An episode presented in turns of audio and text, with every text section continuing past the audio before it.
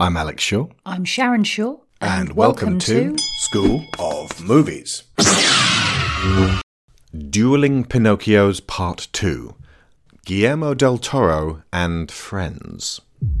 I want to tell you a story. It's a story you may think you know, but you don't. Over there! What is that?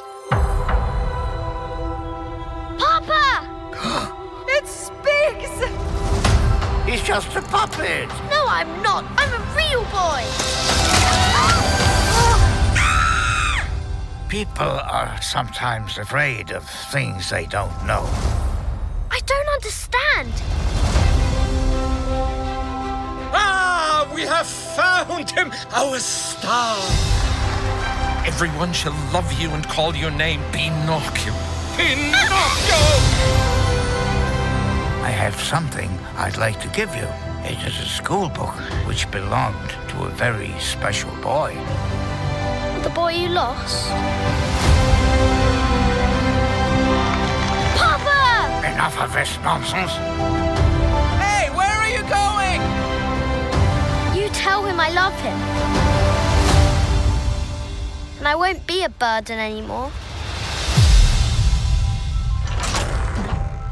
Hello? The wooden boy with the borrowed soul. While you may have eternal life, your loved ones, they do not. You never know how long you have with someone until they're gone. The boy loves you for who you are. Guide him to be good.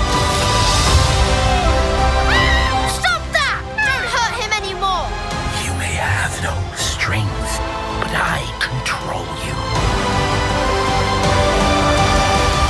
Please bring him back to me. Papa! Pinocchio!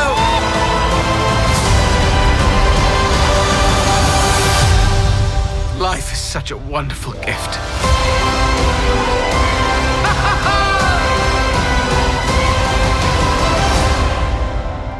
Once again, welcome and thank you to our special guest this week, Victoria Luna B. Grieve. Hi. So, the Del Toro version, this one was heavily influenced by the illustrations of Gris Grimly for the 2002 publication of the original book by Collodi, and the script, which languished in, and I always like to call it development purgatory, because if it's going to go somewhere for a while that it's not really doing anything, that's what purgatory is. It's not development hell for years and was co written by Del Toro and Patrick McHale, who made Over the Garden Wall, which explains quite a lot of the creepy imagery in this. GDT noted that no other character has resonated with him throughout his life than this wooden boy, which makes this movie, like the 2019 version, a long-time passion project. So, given that all of us have seen a bunch of Pinocchio material, what does the GDT one do overtly differently from the rest? biggest thing that struck me is the first what 15 20 minutes is building an emotional character with geppetto's history like we get to meet his son that he loses and we get to see scenes of them being together wherein we know that carlo is going to die and we keep think uh, i i anyway kept thinking like oh there's planes overhead are they going to bomb them? No no no. Oh is that tree going to fall on them? Oh no, no no. And it was like oh god like what happened? And then it's oh oh, it was fascism.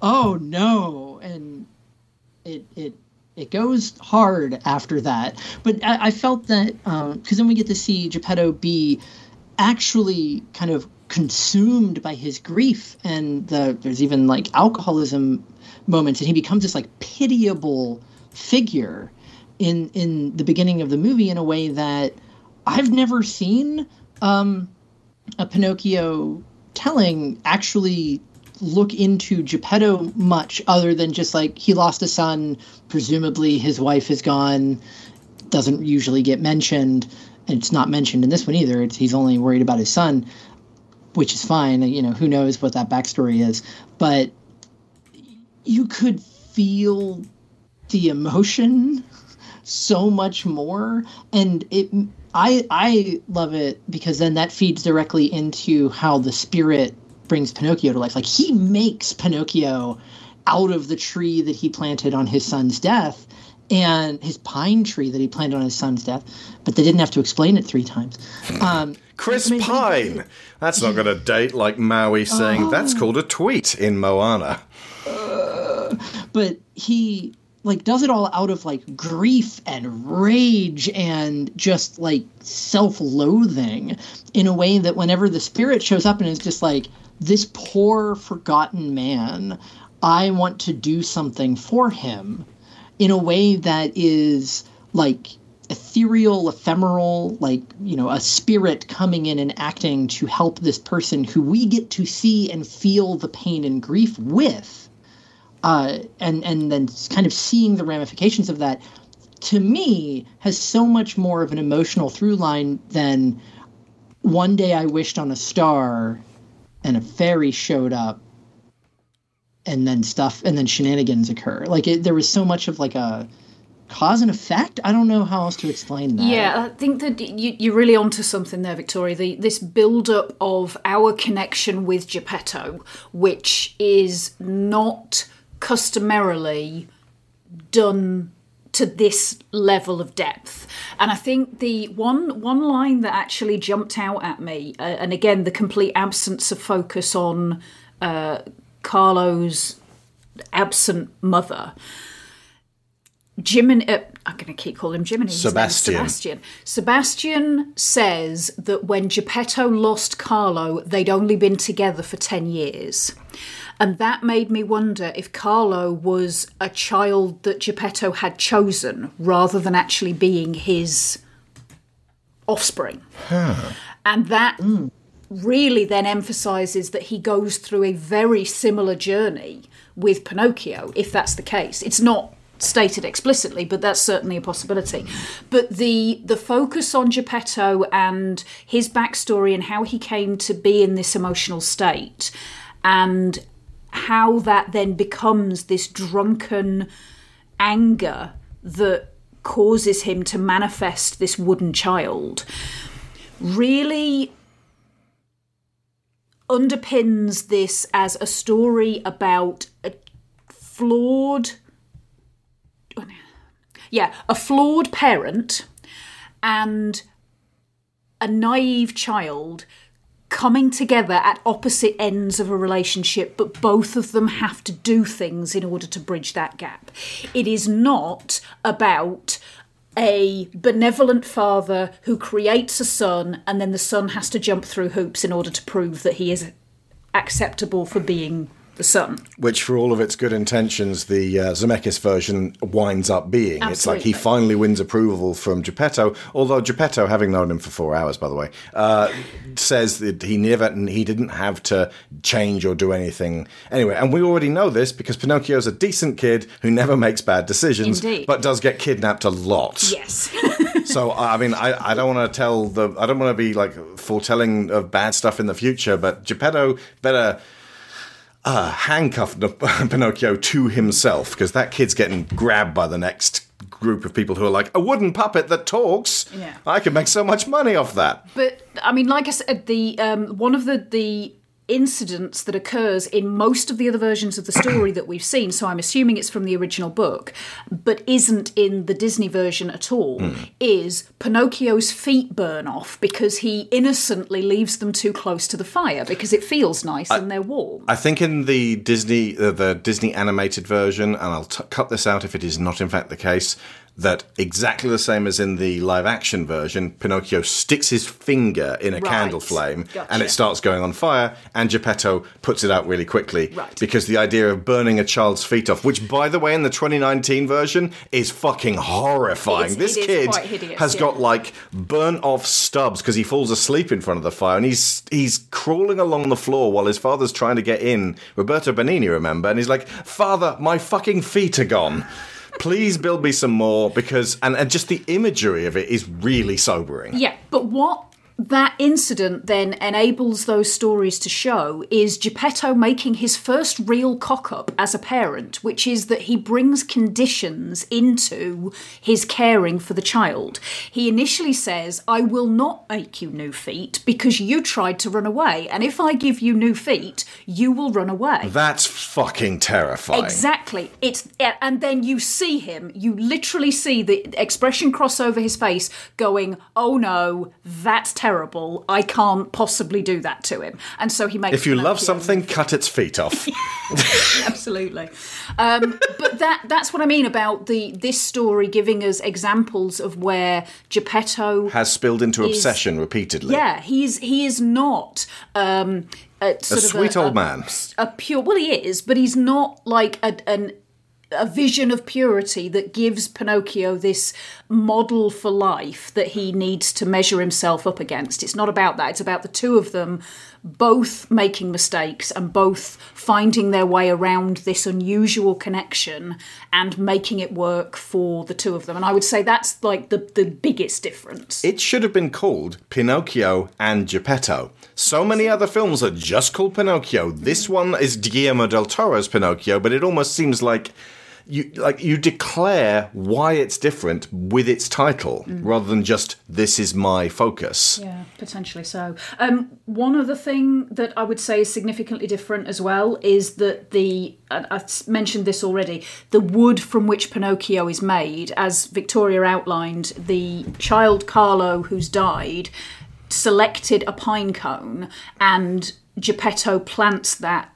next to his grave that grows into a pine over the course of i think it's supposed to be about 20 years it's the it's the distance between world war one and world war two put it that way It's 1916 and 1936, so it is precisely 20, 20 years. years. Okay. So um, so here you have this living tree that has come from Carlo's spirit that is is sort of this connection to the natural world that gives you this real sense that Pinocchio comes out of a, a greater thing than just Geppetto's design. Yeah, there's a really like on that note, there's such an a really fun juxtaposition between like pagan like natural spirit imagery and the Catholicism.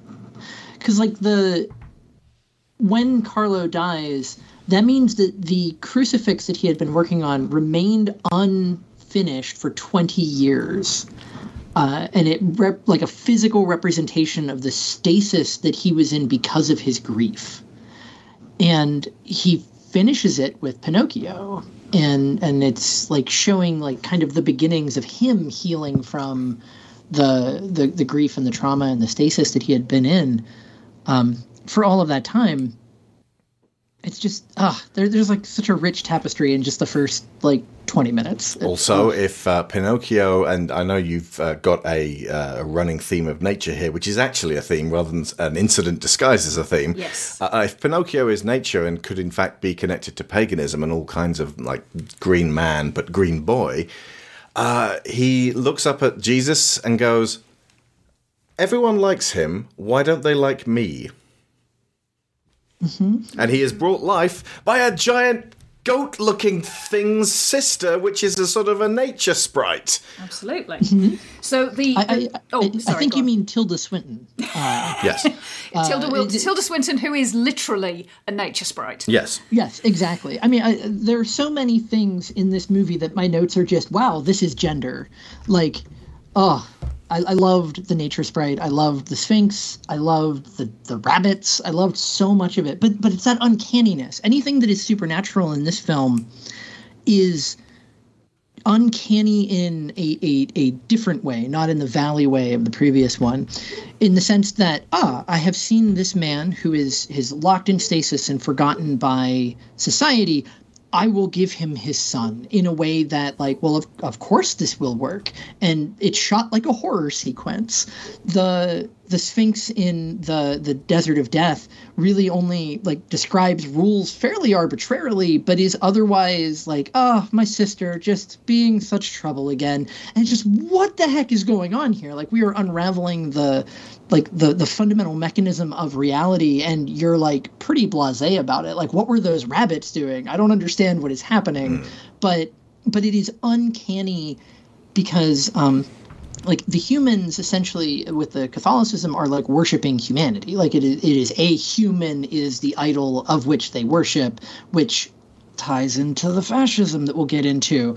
While all of the supernatural, Which is not to say that all Christians are beyond- fascists, folks. no, no, no, no. But there, there's a juxtaposition going on here mm. that I, I think is meaningful because the, the the supernatural is distinctly inhuman and almost like trying to understand humanity and like making rules for itself that doesn't really like make sense to the human players in it.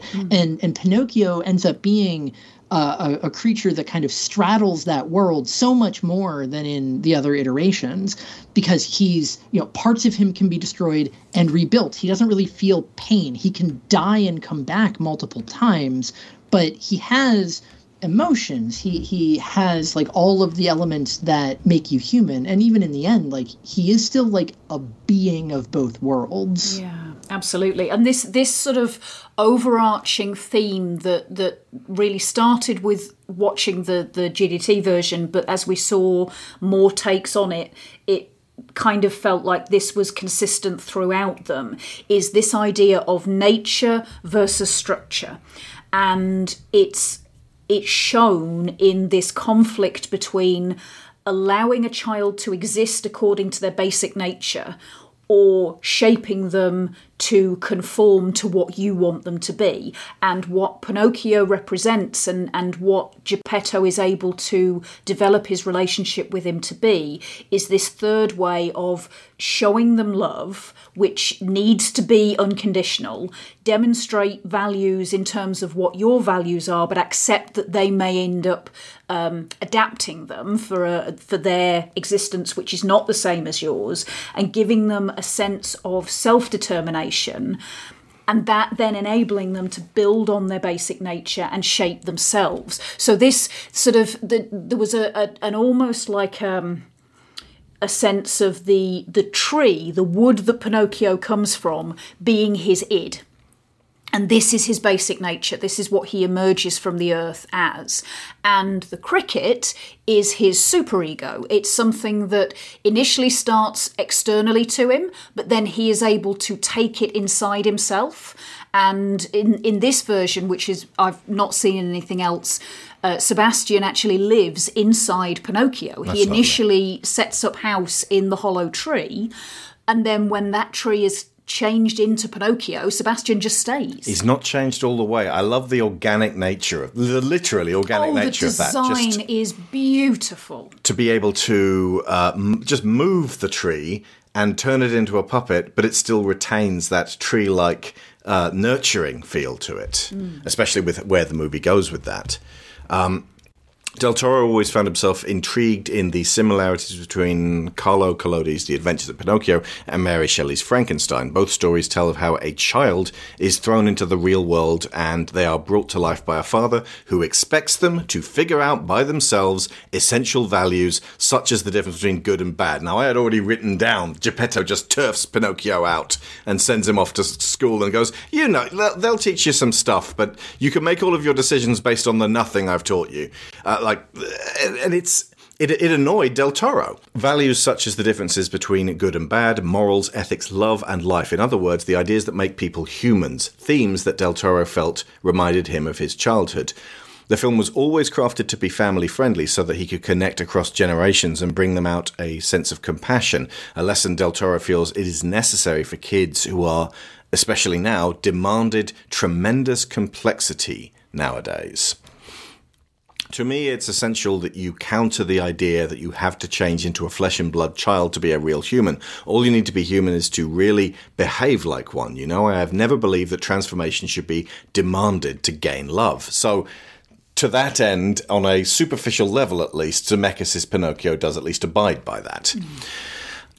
However, what this also has is striking out against one of the core themes of the book, which is be a good little boy and do as you're told, because Del Toro brings in fascism.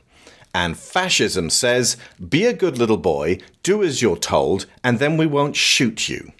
Or specifically, be a good little boy, do as you're told, and then we can use you to shoot other people. Indeed. And in this context, Pinocchio's disobedience is a virtue. When he makes fun of Mussolini to the immediate response of shoot him, and he is shot and sent to uh, the afterlife and then comes straight back. But what he's effectively doing is speaking truth to power using crude poop and fart songs in a way that fascists cannot abide because the worst kind of man is most terrified that people will laugh at them. And fa- like fascism cannot survive being laughed at. It can strike back and viciously hurt you to prevent that from happening. But if it's unable to stop you laughing, it can't survive that. And in that regard, this film isn't actually telling Pinocchio, be good, do as you're told. If anything, it's saying, be more like Pinocchio and say, fuck these guys. Although Pinocchio is extremely privileged with eternal life. He's a Highlander. and that's exactly what I was, uh, what my notes are, what I was getting to before about how this, unlike every other version of Pinocchio I've ever seen, is all about how obeying arbitrary rules is bad and that you need to like stand up for what is right. And it, pinocchio even says it right at the beginning. He just but i don't want to obey and it's just like oh okay like we're doing something different here and and i'm i'm excited about that There's a colour uh, palette in this. Oh, we've got some colour theory. With which Some of my um, favourite bits. I'd, I'd, it'll be interesting to see whether you picked up on the same things. But um, one thing that really hit me about this is how much the palette is the basic colours. It is red, yellow, blue, Brown. and green, and brown, which is a blend of all of them. But the brown is kind of a more of a background. Um, uh, the the natural foothold that everything is balanced on. Okay. So this was the how I broke this down. Uh, green is used. It, it's slightly more sparingly, and it's more towards the beginning of the film. But it's used when deceit is being employed. When Pinocchio's nose goes full pine tree, he has little spikes of green on it. Uh, Volpe's waistcoat is green, and his caravan is green. And there are also green oil drums dotted around the circus um, environment. Which seems odd if you're if you're considering it to be uh, nature and, and chaos versus structure and order. Uh, yeah, but if then nature is usually represented by green. Yeah, but if if you kind of it's it's a different kind of chaos, I suppose. If it's if it's something that you are being presented with as a good way to live, and it is in fact not a good way to live, it's kind of something that's disguising itself. So Okay. I think that still fits. Um, the oh, just speaking of Volpe, by the way, and we'll we'll come back to him. But this version, Del Toro's version, does something that I haven't seen done anywhere else, which is that he blends the, your three principal antagonists. Um, the the Fox, Honest John, and Magnifico, Mangiafuoco are combined in this chap, uh, Volpe. who also they uh, uh, since the cat is not there, they took any uh, things that are relevant to Gideon, put them in there yeah, too. absolutely. Um, and he has uh, an accomplice called Spazzatura? Spazzatura. That's it. Spazzatura. Spazzatura the monkey, uh, who has some of the characteristics of Gideon, but does end up playing out a, a, a different kind of character. So yeah, so the green is all all seems to be focused around the circus and what's going on there. Once we're past the circus, it really does become primary colours. Everything is red, yellow, or blue. The prominence of these colours made me interpret it in this way. Red is fascism, threat, and control. So you've got the extremity of structure presented in um, a lot of the buildings. They put up posters everywhere around the town covering everything up, and it all has like the text is in red. Uh, the Podesta, um, who's the, the sort of he's the the boss of the town, I suppose. He's the He's got a red fasci armband. yeah, yeah. He's like, I suppose, the Gestapo agent or the the Italian equivalent of who is, and he's a resident of the town. He's not been stationed there by the army. He's somebody who's who's been present in the story from the word go. Um, but he's got yeah the red armband. Side note: Did you notice that he doesn't have a allora Italian accent to make it so that all the Italian people are bad?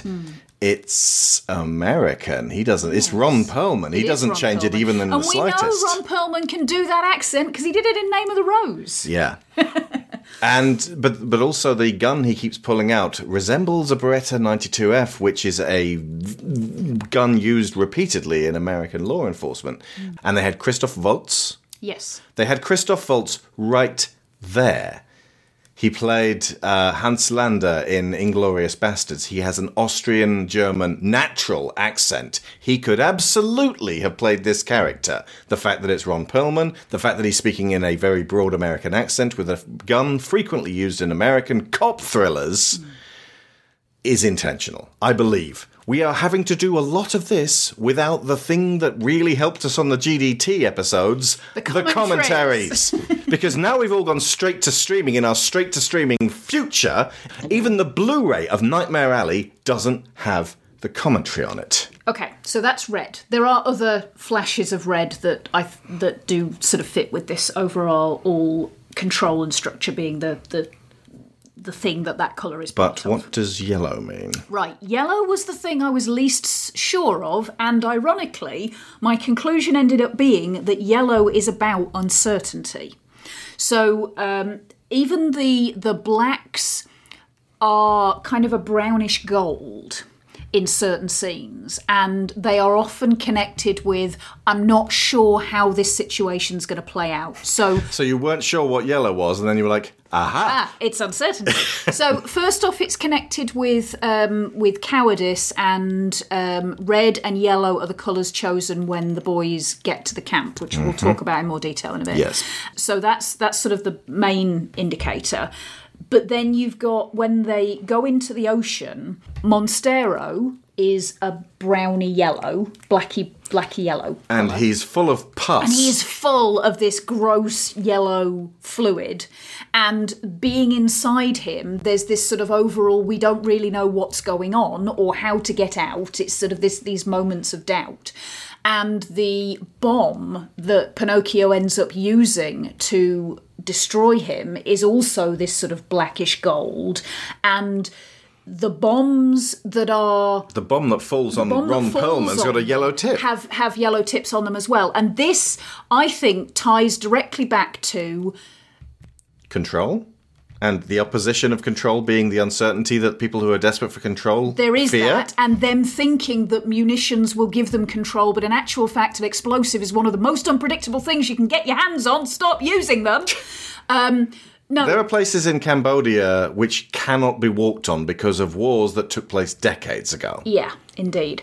Um, right. Del Toro hmm. said this was the third part of a trilogy that started with Devil's Backbone. So in the Devil's Backbone, you have it's it's all framed around a bomb that no one knows whether it's going to go off or not. For maximum subtlety, Del Toro literally reuses the same shot of the bomb doors opening and the bomb falling, the same bomb. Only this one, rather than falling in the middle of an orphanage and not going off, wrecks Geppetto's entire life and takes Carlo away from the world. Absolutely. So this is where I think he's bringing the yellow in. It is a But it's the same scenario of child death being the tragedy Exactly. when fascism takes over. Exactly, but I think it's it, the point is it's part of the fascism. It's part of the the people who are trying to control everything, but it's utilizing tools that even they cannot have full control over.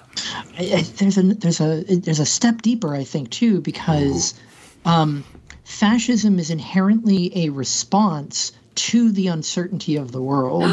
Yes, yes. That's Fascists clamp down harder when they're more uncertain. When they're like, I don't know how to control this, this is chaotic, I'm just going to shoot it. the, the the trick is like we're even seeing this today with the rise of fascism in a bunch of different countries because against the uncertainty of the existential threat of something like climate change, your two options are either barbary, which would be fascism, or uh, like solidarity, which would be more leftist causes. I would say. I mean, perhaps I'm bleeding a little too much of my own bias into that statement. No, it's like fascists are not really into solidarity, as is proved rather pertinently in one significant scene of this. Yeah, yeah. Uh, but it's just the idea that like fascism spawns from the uncertainty of the world, and then the uncertainty of the world inevitably will kind of push back and or destroy it hmm. in, in a way. You like spend your whole in both- lives trying to stop the bomb from becoming. Hmm. And for who? For what? And part of the point of, of sort of making this story being Del Toro feeling that children are obliged to engage with complexity these days far earlier than they would have done traditionally. That there is there is no way now with the genie out of the bottle on the whole mass communications to protect kids from having to engage with things being ridiculously complicated. I thought you were going to say fascists online. That too. Well, that's that's you know part of the whole thread. So Especially with certain billionaires making it so much easier. indeed. Oh, they're opening up all sorts of doors. So then the third arm to this being blue, and blue is that solidarity, Victoria, the love and safety, and to an extent compromise, but the thing that draws people together and it's it's not always in a totally benign way. So uh, the examples that I noted down were Sebastian is blue. Uh, the when Geppetto goes. This is the cricket, not the crab. Yes. When Geppetto goes looking for Pinocchio, he finds two balloons hovering around the circus area. There's a red one, which is now cinematic language for Lost Child. Yep. Uh, and then there's a blue one, which he takes with him. Um, the Wood Sprite and her sister Death are blue, and the Death World itself is full of blue sand. And while, again, that may not necessarily seem like the ideal place to find oneself, ultimately it is where everybody finds themselves and will potentially meet up again. I, I hope you remember that giant solidarity solid wall of coffins.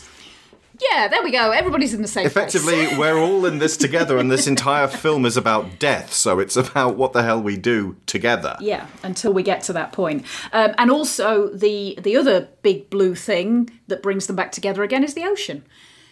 When Pinocchio falls into the water, it brings him to Geppetto, not through any doings of his own, but just because that's what it does. The the ocean brings the, the two of them happen to be in the same ocean at the same time, and it ends up bringing them back together.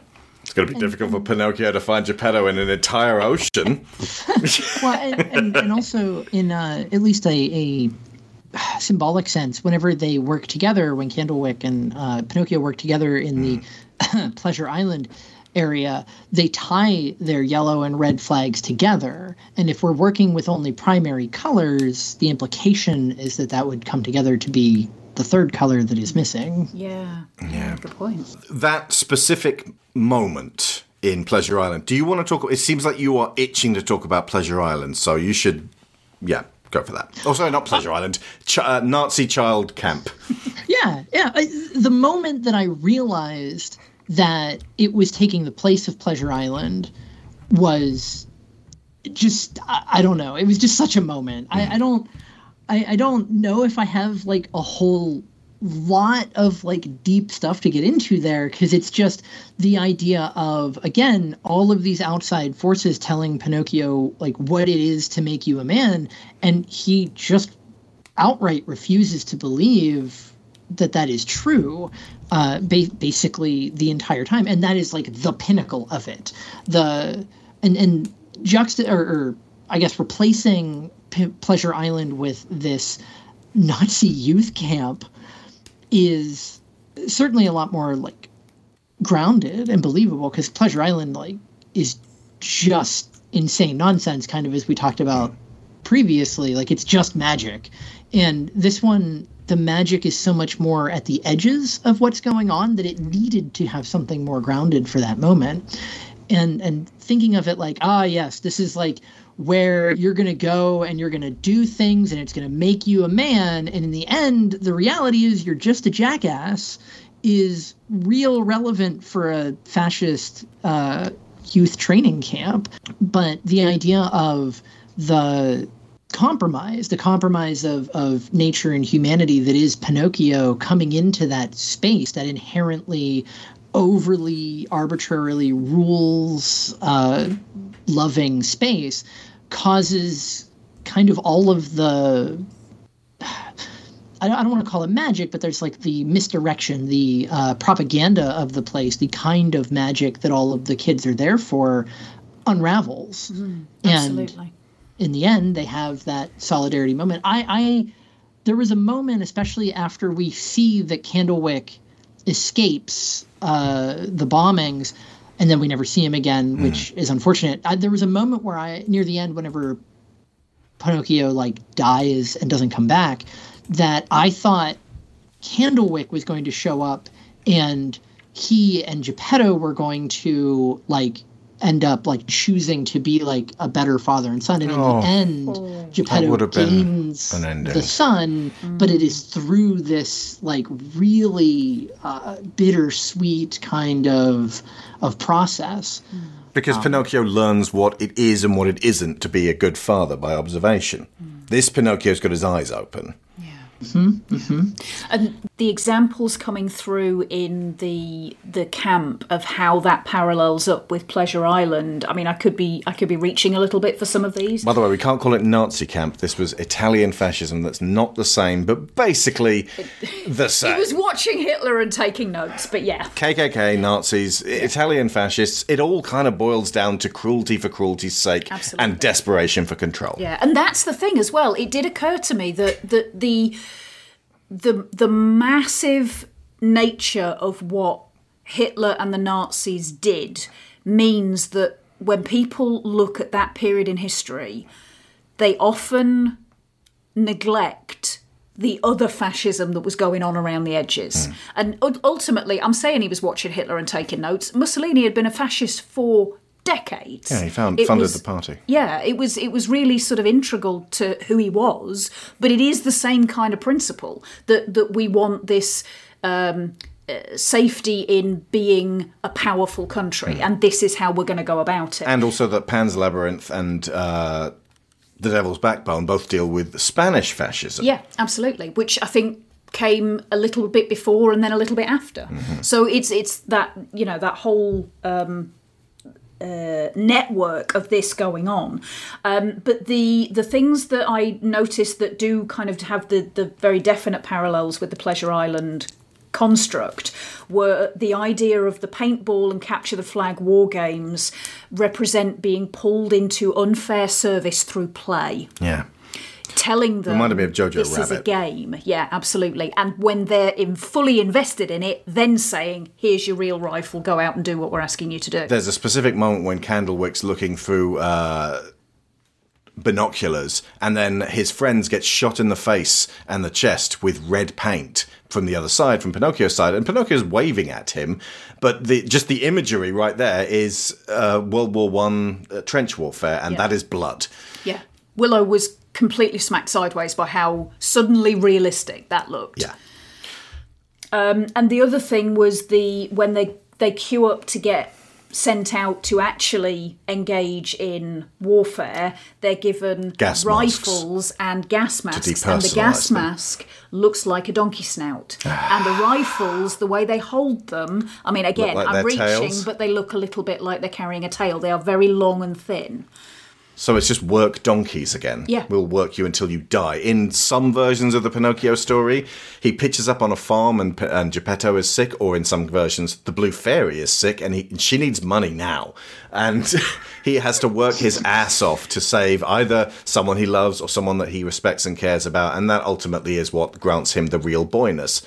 But in at least one version, he finds that the farmer's donkey that's nearly worked itself to death is Lampwick slash Candlewick. um, there's one specific moment in uh, the training camp that become uh, it's where triumph turns to tragedy. They where he and Candlewick are just are both like uh, succeeding at this war game, and they both climb a tower to uh, plant their flag, and they both get there at the same time and end up accidentally swapping flags and laughing because Pinocchio's got some yellow paint on him, tree sap, and Candlewick has some red paint on him, blood. And they're holding red and yellow opposing flags, and then they laugh at just the absurdity of why are we actually fighting? And they've already had uh, that really key discussion in Bed at Night where they went from sort of uh, uh, enemies to being friends in a kind of a I don't know anyone else here and I'm terrified way. Then they come back arm in arm with that beautifully arranged flag that's the, both their colours, and that is that they have reached an accord. They have decided that war is stupid. They have evolved beyond war. And Ron Perlman's fascist goes, Nope, shoot him. Because for someone with that mentality, for those with that mentality, there can be no accord. There can be no solidarity. There can be no agreement. And ultimately, there can be no peace. They require war to keep going. They require there to always be an enemy for them to blame for every problem in the world. And they require the firing up of hatred in people for this brand new enemy, usually, and saying, look at these people, they're ruining society. Everything was great before and his his solution is shoot the puppet, which is absurd anyway. It's like shoot this wooden boy. like again, everyone's way too cool with Pinocchio being made of wood. But it's just it's a perfect, sad, shitty Capitan Vidal moment. I've said this before, and I, am waiting to be proven wrong in any capacity. And again, I'm, I'm just waiting for anyone to compete to this level. Guillermo del Toro is the greatest filmmaker of our age, and I am so happy to have been here to watch his body of work emerge. And to be able to talk about it with you two. It's been a genuine pleasure and an honor. Hmm. I, I have desperately enjoyed uh, getting to look deeply at these um, movies like I like no other director. Like Del Toro is easily the only director that I have like this level of experience with now, and just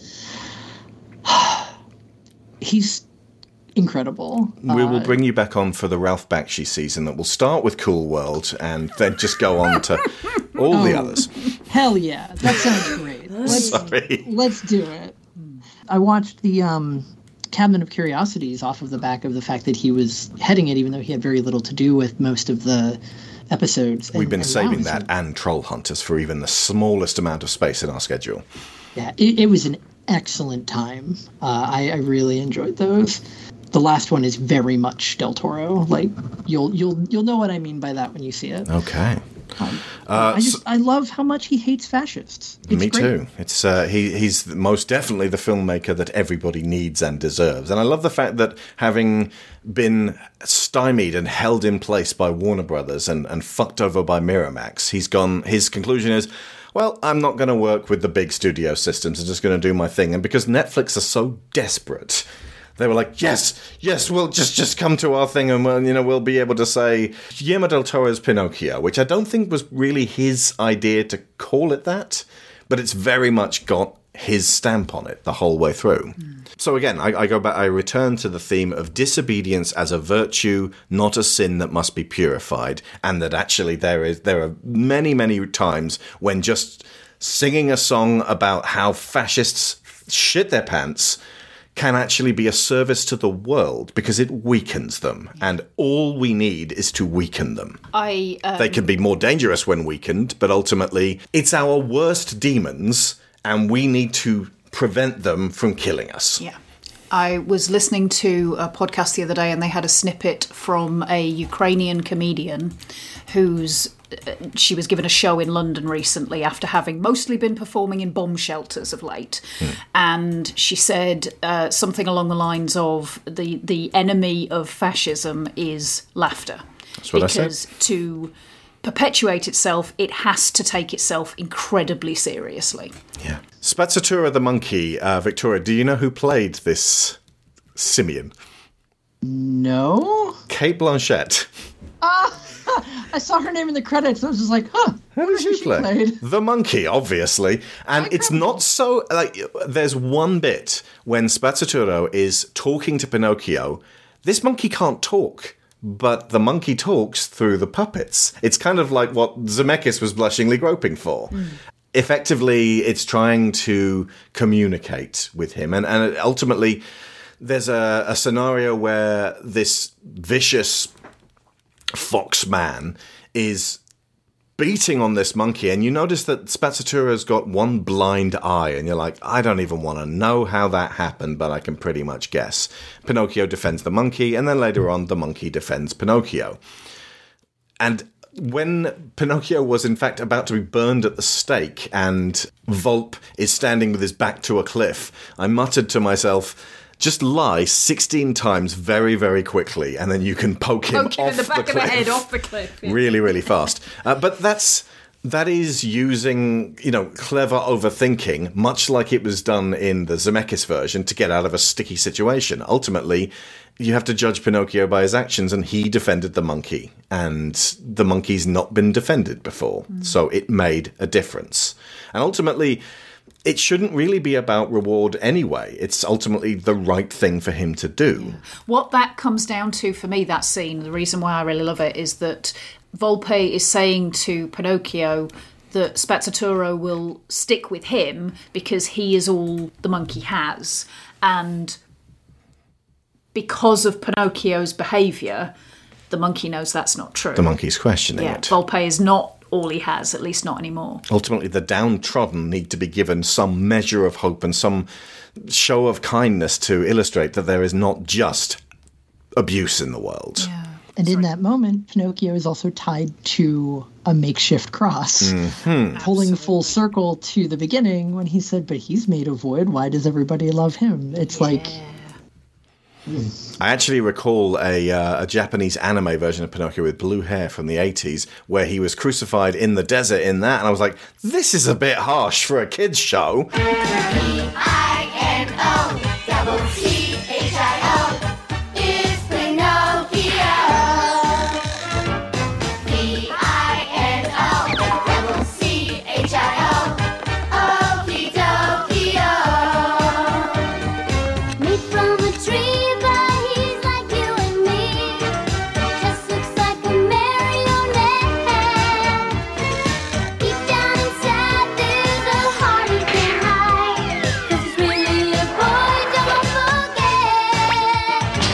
Fox and the Cat try to burn him in the uh, 2012 version, and uh, in many versions, he gets hanged from a tree by the Fox and the Cat in disguise, so he doesn't know that it was them who did it. They're waiting for him to spit out the five gold coins that uh, the circus master gave him.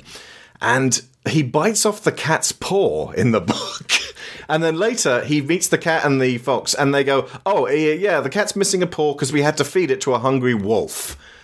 And it's like, Pinocchio, you can't fall fall for this one, surely, and he does. Um, because Victoria was coming on, I wanted to have a go at working out what object Oh, Del the- Toro the totem. had used oh. for his characters. Because we all love this, and Victoria was the one who noticed. Absolutely. And while I, I didn't specifically come up with a, a single item that they carry with them, I did think there are two symbolic pieces that represent Geppetto and Pinocchio, respectively. And that is the clock versus the hourglass. Hmm. Okay, so the hourglass is obviously a far older way of measuring time than the clock is.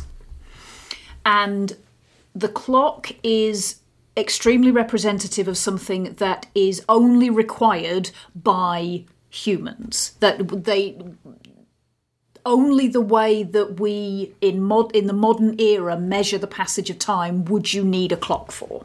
Uh, an hourglass is perfectly adequate for measuring units of time that that you want to go smaller than well the sun was over here when i started and now it's over there. So um, the clock, which represents Geppetto, technically it will keep going round and round and round indefinitely. However, eventually it does need human interaction to wind it, otherwise it will stop. The hourglass appears to be dependent on humans because humans have to turn it. But as long as it's not broken, it will keep going indefinitely. The only force that needs to act on it is gravity. Hmm. and the hourglass is is kind of a unidirectional, like in the way you're. It's a, to say the same thing you said, but in a slightly different way. It's you. It's a podcast. Again, apparently, it's what I do. Um, it's unidirectional. So like an hourglass can only run out, or at least it can only apparently run out. So and and especially when you look at it from the perspective of the cuckoo clock being uh, more associated with humanity, like you said, being that like people kind of go around and around through like cycles until they eventually wind down while the um, hourglass is an artifact of the Sphinx, the Death Sphinx, which I needed. I, I wanted to also put throw this out there because I think it's really important that both of the spirit creatures create rules and then break them. Like they, they make rules only so that they can be broken. In the same way that the that the hourglass appears to only go in one direction, but it is like a trivial task to to flip it over again or recontextualize it like the hourglass itself is like curved in a way that its linearity doesn't necessarily belie if that makes sense Yeah. um because the the spirit the first spirit says that um like i can only bring you back to life once and then in the end shows that that's not true because she can grant sebastian's wish. And the sphinx says you have to stay here for as long as the hourglass takes and it will get bigger every time uh, unless you want to break it. And she like like unless you break the rules. And both of them are like setting up arbitrary rules so that they can be broken by either themselves or pinocchio. It's a beautiful movie. And that that real subtle underpinning message of society says these rules exist. Society says these rules can't be broken. Society says we can't possibly run on anything other than fossil fuel. Guess mm-hmm. what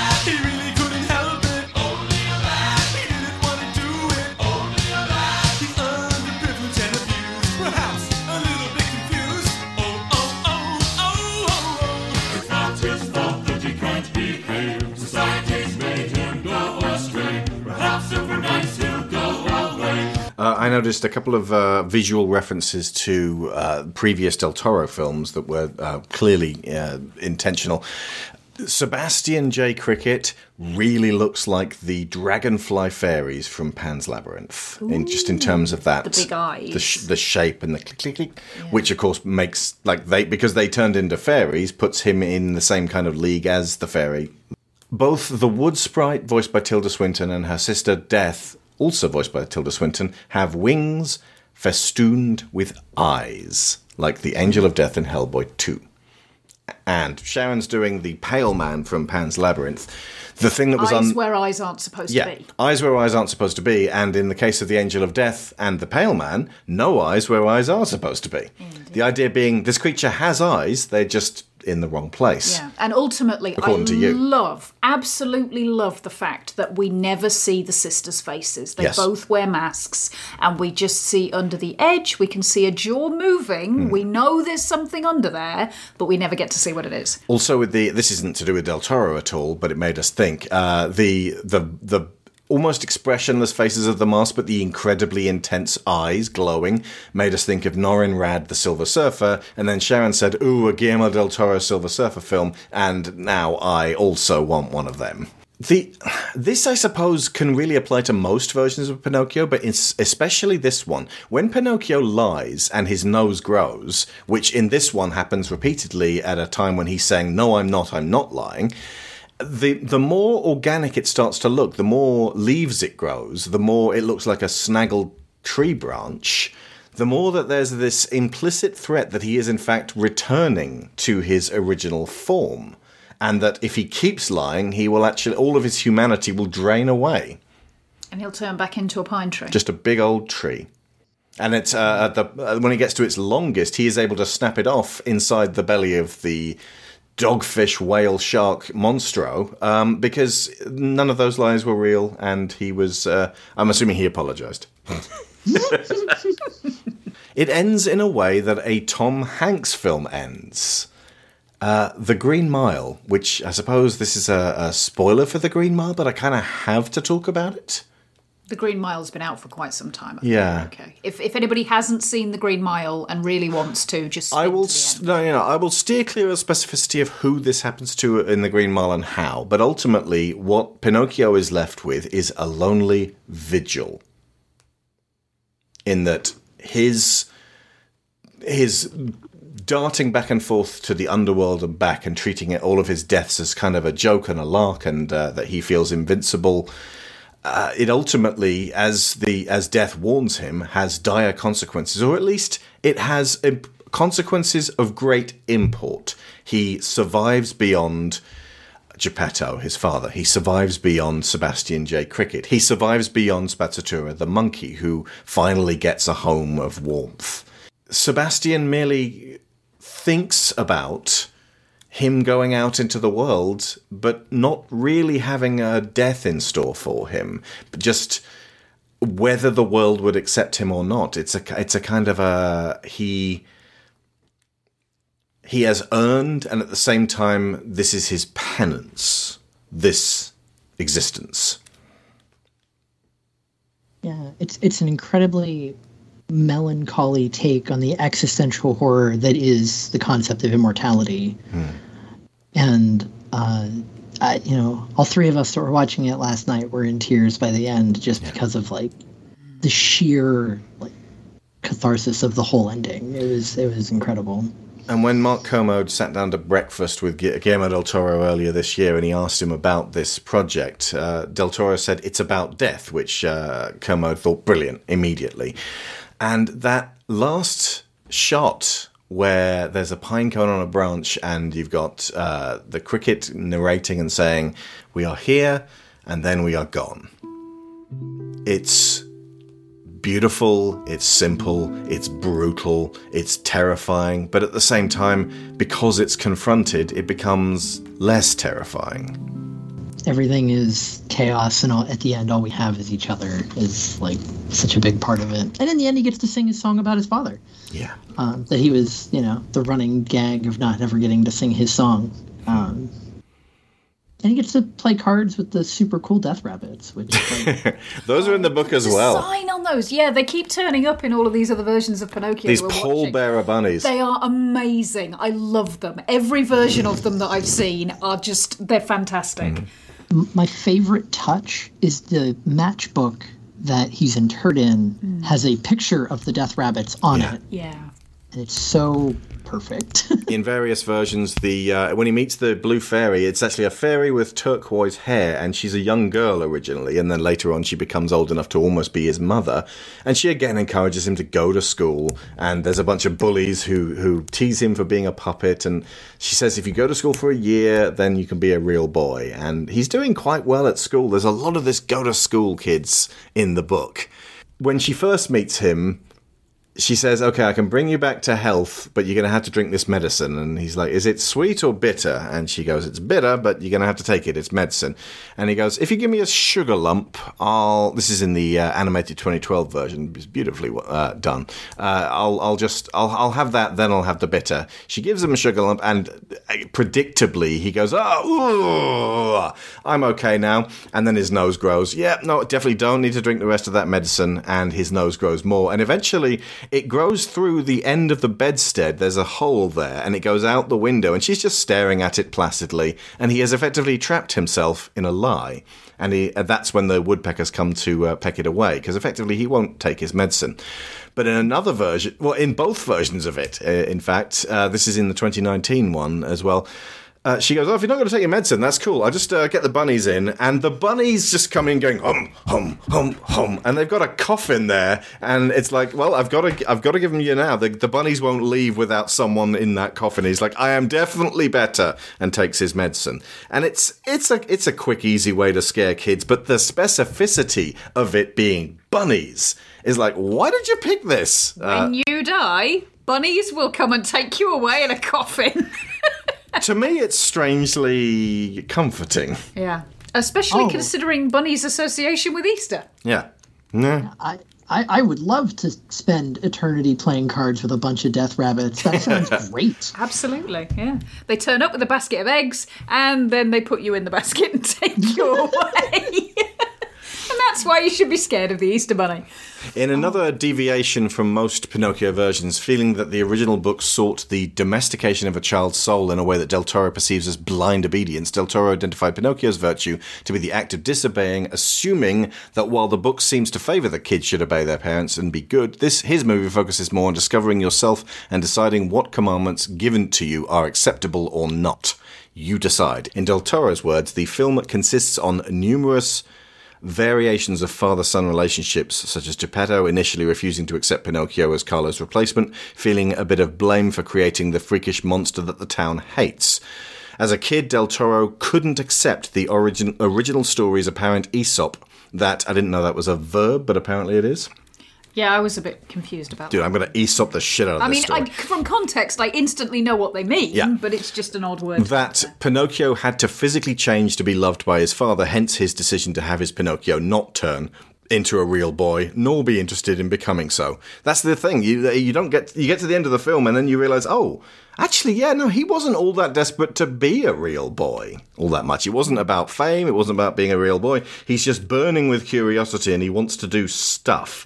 His morality is shaped by the people he meets and not just blindly taking on board everything they say, but counterpointing one against the other so that he can surmise, no, this fascist is crazy, as opposed to, well, I've been told this by the most recent person to tell me how the world is, so I guess it must be true. Del, all of Del Toro's movies is about the humanity and the monster. Yeah. So the idea of you know what is essentially the monster, the Frankenstein's monster of this, eventually like desiring and wanting to become a real boy would be just so against his instincts. I yeah. He should start a monster story school. He needs to make Mountains of Madness. That's all I want. Yeah, I'm assuming life. that Netflix will give him that since all of the uh, the YouTube algorithms have favoured this is brilliant as opposed to this is the worst thing ever, which is the uh, Zemeckis version.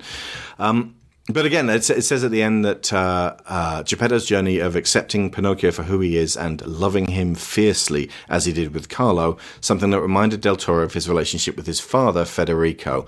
There's a lot of in uh, throughout Del Toro's work kind of a reckoning on, on, on what appears to be an old man in his head. If you take the old man from Cronos, the old man from uh, The Devil's Backbone, played by the same guy, Federico Luppi, uh, and I suppose John Hurt's um, father in Hellboy, the and then Hellboy becomes father himself in uh, Hellboy 2. It's uh, much like Spielberg, he's kind of working through his family stuff over and over again. Wasn't his father like kidnapped by fascists at one point? He was. He was kidnapped, uh, and James Cameron helped to pay to get him back. Yeah. So That's se- seems like there might be some themes crossing there. Yeah, yeah. There's uh, there's themes that are literally themes rather than being disguised as anything. And now, for a change of pace, Sharon and I came back after we recorded all of this with Victoria for a special section on bad Pinocchios. There is a classic tale which shows us what it means to be human, which shows us how love gives life to everything it touches, and sets us free to explore the world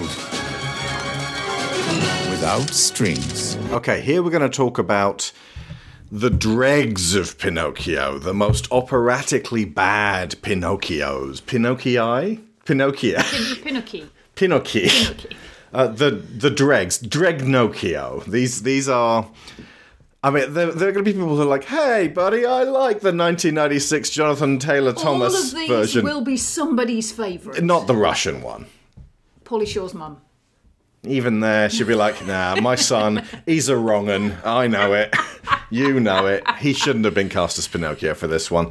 Okay, so it's two films. One of them made in 1996 with Martin Landau, The Adventures of Pinocchio, which I think was well intentioned, but comes off as creepy and weird in a way that makes you kind of scream out. Hmm. As opposed to the Benigni as Pinocchio one, which was creepy and weird in a way that made you just your flesh crawl and you didn't want to watch it.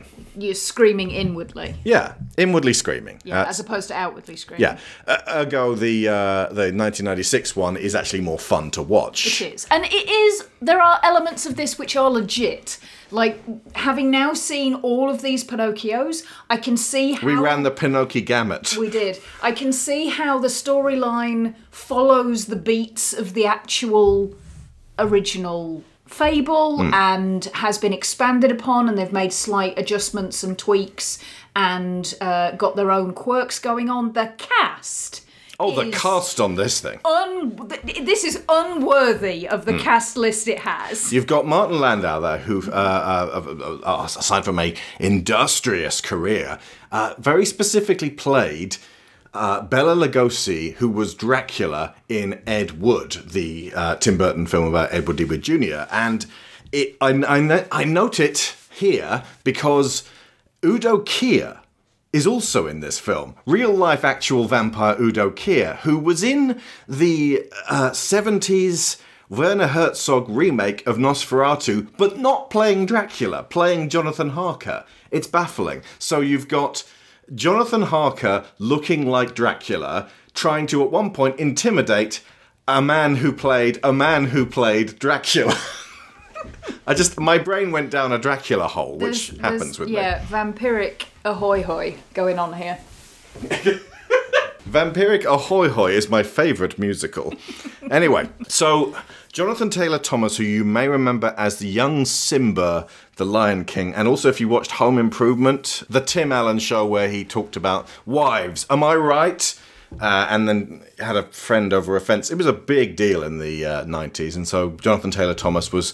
He was also kind of a. He was popular, but also kind of a girl tea tween heartthrob. Yes. I think the older girls weren't particularly into him because he, was too young, but the yeah, younger he- girls, He, yeah. wasn't quite old enough to be in the Corey Club, Hmm. but if he was older, he would have been a Corey. And as a result, I feel like even eh, what we're seeing is an actual wooden puppet. So they've gone to the lengths to give us a puppet boy to play which the puppet. is something.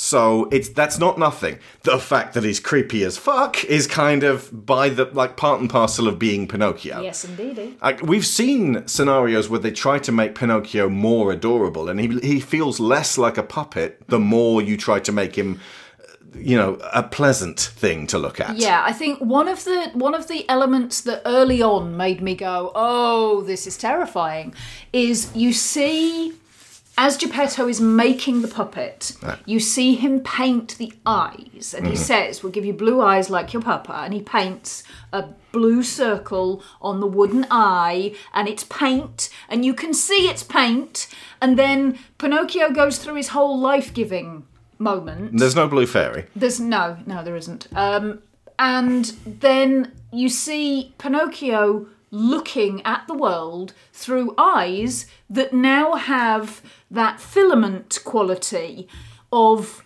human irises, and it looks like a human's eyes are looking out of this wooden puppet body. Yeah, they unwisely tripped and fell face first into the uncanny valley. Yes, indeed. I think We Hate Movies had the best, most honest, and appropriate reaction to this version of Pinocchio. he's it's my favorite part of the movie. He's like he's doing the thing, and then he's like, ah, there you ah, there you are, Pinocchio, have big blue eyes like your father.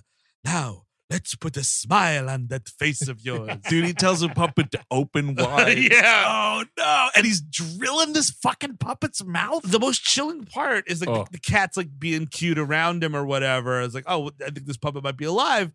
And like he just drills a little tiny like pee hole in this thing. Yep. And Mhm. as a mouth before he gets really going on the mouth. And it exhales all this sawdust. Immediately this thing is alive. It's creepy as hell. and it's just a weird, like, it's a practical effect, so you barely notice it, but it's just like, yeah, he's like, and like Landau's just got a fucking f- sawdust facial. Now, Pinocchio, I'm going to put these razor blades in your mouth too. Gotta make sure a smile stays on that face. Uh, this thing comes to life immediately, and I got to tell you, I got nothing but love for the Jim Henson Company. Sure, Mhm. they gave me some of the greatest gifts of my childhood. This thing, Nightmare is a fuel. fucking abomination. It's Total awful. nightmare fuel. It's disgusting. It's reprehensible. and we get to spend 90 minutes with it. It's the dead eyes that Yes, do it. sure. It's always the dead eyes. And the problem also when the second it comes to life, like I don't, I, don't remember, again, it's been a while uh, since that pervert showed it in my art class Hmm. uh, that I've seen the Disney one. I do want to go back to it, but like, um, I feel like when Pinocchio just wakes up, he's like, "Wow, hi, I'm a real boy," as or Yep. as opposed to like this, uh, uh, Yeah. struggling to form thoughts. It's It's like a- disgusting. It's like the Eraserhead baby for a minute. Dude, it kind of is. It's I didn't. Gross. I didn't make that connection. You saying it right now, I'm like, yep, that is a fucking one to one. Oh, you, it's and then you see, I mean, and then Ge- uh, Geppetto looks at this absolute abomination that should be burned immediately. He's like, call me Papa. And like, Yeah, that's that- when you just are like, okay, this person's insane and I can't follow this. anymore." There is a point later on that is maybe the grossest, most like skin crawling bit of any of the Pinocchio films that we've seen, and it's so simple and on paper is fine.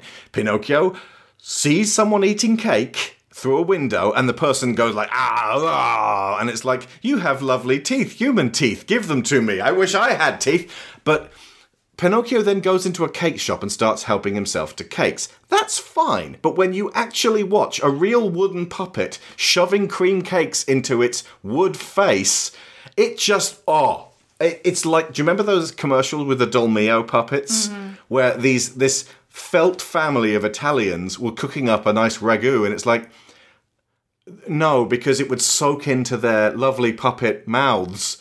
This is wrong. Everything about this is wrong. And the cream just sits in Pinocchio's flapping wooden mouth, like not going anywhere. And it's like, ah, it's just, it's too much. It's too much. It does a couple of things slightly better than the Zemeckis version. When Pinocchio goes to school, the Lampwick kid turns around and is like, hey, you ever get termites? And then he's like, what are termites? Because he's just, he's a blank slate. He's a sweet kid, um, but like he's just completely oblivious, which I suppose kind of works for a Pinocchio. Yes. Uh, and Nobody has satisfactorily explained to me how he has the brain of a newborn Mm. but can pick up language instantly. well, the first thing he says is coming through. That's an idiom. Yes, it is. And he says it three times in the film. So these kids tease him, and he whacks Lampwick right in the face, just smashes him with his wooden fist. And the teacher turns around and is like, Did you hit Lampwick? And he immediately starts lying. No, I didn't hit Lampwick. Nose grows. Nobody hit Lampwick. Lampwick hit himself. And eventually the nose is like nose to nose with the teacher, and Pinocchio starts to sneeze, and the teacher's like, please, please, please. And he sort of waves at the, the head boy, the one who gets all the questions The right, monitor. to, to run and grab him a handkerchief so that he can attend to the front of this nose with a handkerchief. And I'm like, step out of the way. You are going so far out of your way for this bit. Just move your head. But then he gets sneezed and sawdust gold goes all over him. It's like a, a explosion in a wood factory. Do they make wood factories? Rob Schneider is in this film. De-derp, de-derp, de-derp. Did not need to be in this film. No, he did. Rob, okay. You could say that there about so every Rob Schneider single you Rob can say Schneider that film. About, yeah. Uh, but he's paired up with Bebe Neuwirth, and they are the fox and the cat. But in this, the fox is the dumbass, and the cat is the wily one. I just watching her. I'd always kind of carried a torch for Bebe Neuwirth, but she is straight up hot in this.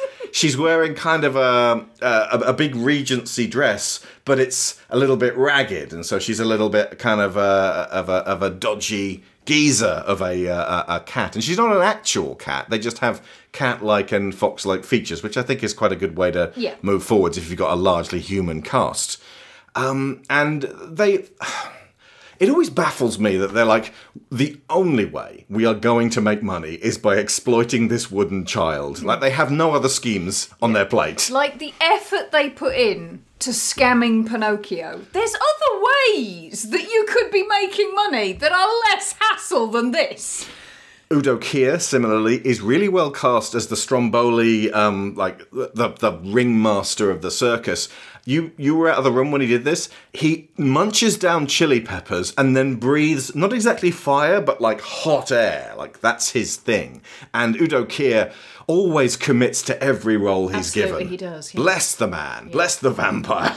no, don't bless him. You'll, you'll turn him to, to, to dust. But yeah, no, he's, he's like, I am a villain. I am, you know. And so when Pinocchio causes complete chaos in this cake shop, and um, you also get to see the British comedian Dawn French's ample décolletage during this point. She's got a dress that's barely holding them in, and she's in court, and they're, they're, like, they want to sue Geppetto for what he uh, says is three years' wages. Yeah, so There's 10,000 drachmas or something. Pinocchio wrecks or lira.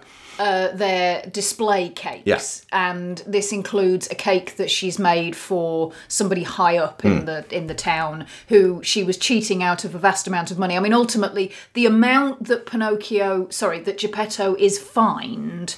Is grossly Is- disproportionate. Yeah, because she's inflated the value of the cakes, and it's Hmm. it's all sort of this whole thing about the, the the structure, the system of the town is corrupt, and unfortunately, because Geppetto is poor, he is the one who gets dumped. Right. Yeah, he gets told he's got to pay three years' wages all in one go or go to debtor's prison, to which you said, and how's he going to make money that way? Indeed, yes. Because while they did make you work in debtor's prison, I'm pretty sure that the, the money he would have got wouldn't even have been as much as he would have making little wooden boys. Kind of like the prison system in the modern era. Anyway, Udo Kier comes along and goes, No, I will buy this little wooden boy for my circus of puppets. And they make this kind of like German opera with puppets, and Pinocchio's there kind of singing with a sword up like that. But like the, the chorus is so into it, it actually reminded me of Muse. Like it's like, Whoa, the Pinocchio! And I was like, this is quite a good set piece. The whole thing devolves. It does.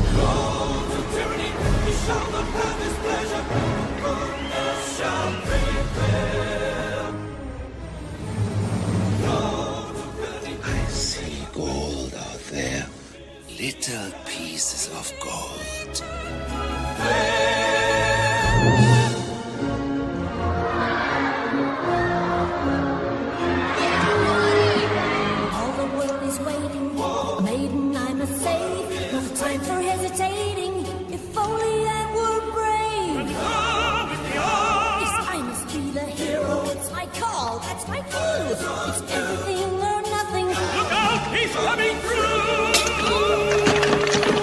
I had a question at this point though, because here's the problem. I know what Jonathan Taylor Thomas singing sounds like. It's not sounds that. like Simba. Yeah. Gonna be a mighty king. And because they got somebody else to do his singing lines, I couldn't I my brain kept telling me that's not that Pinocchio. this happened after.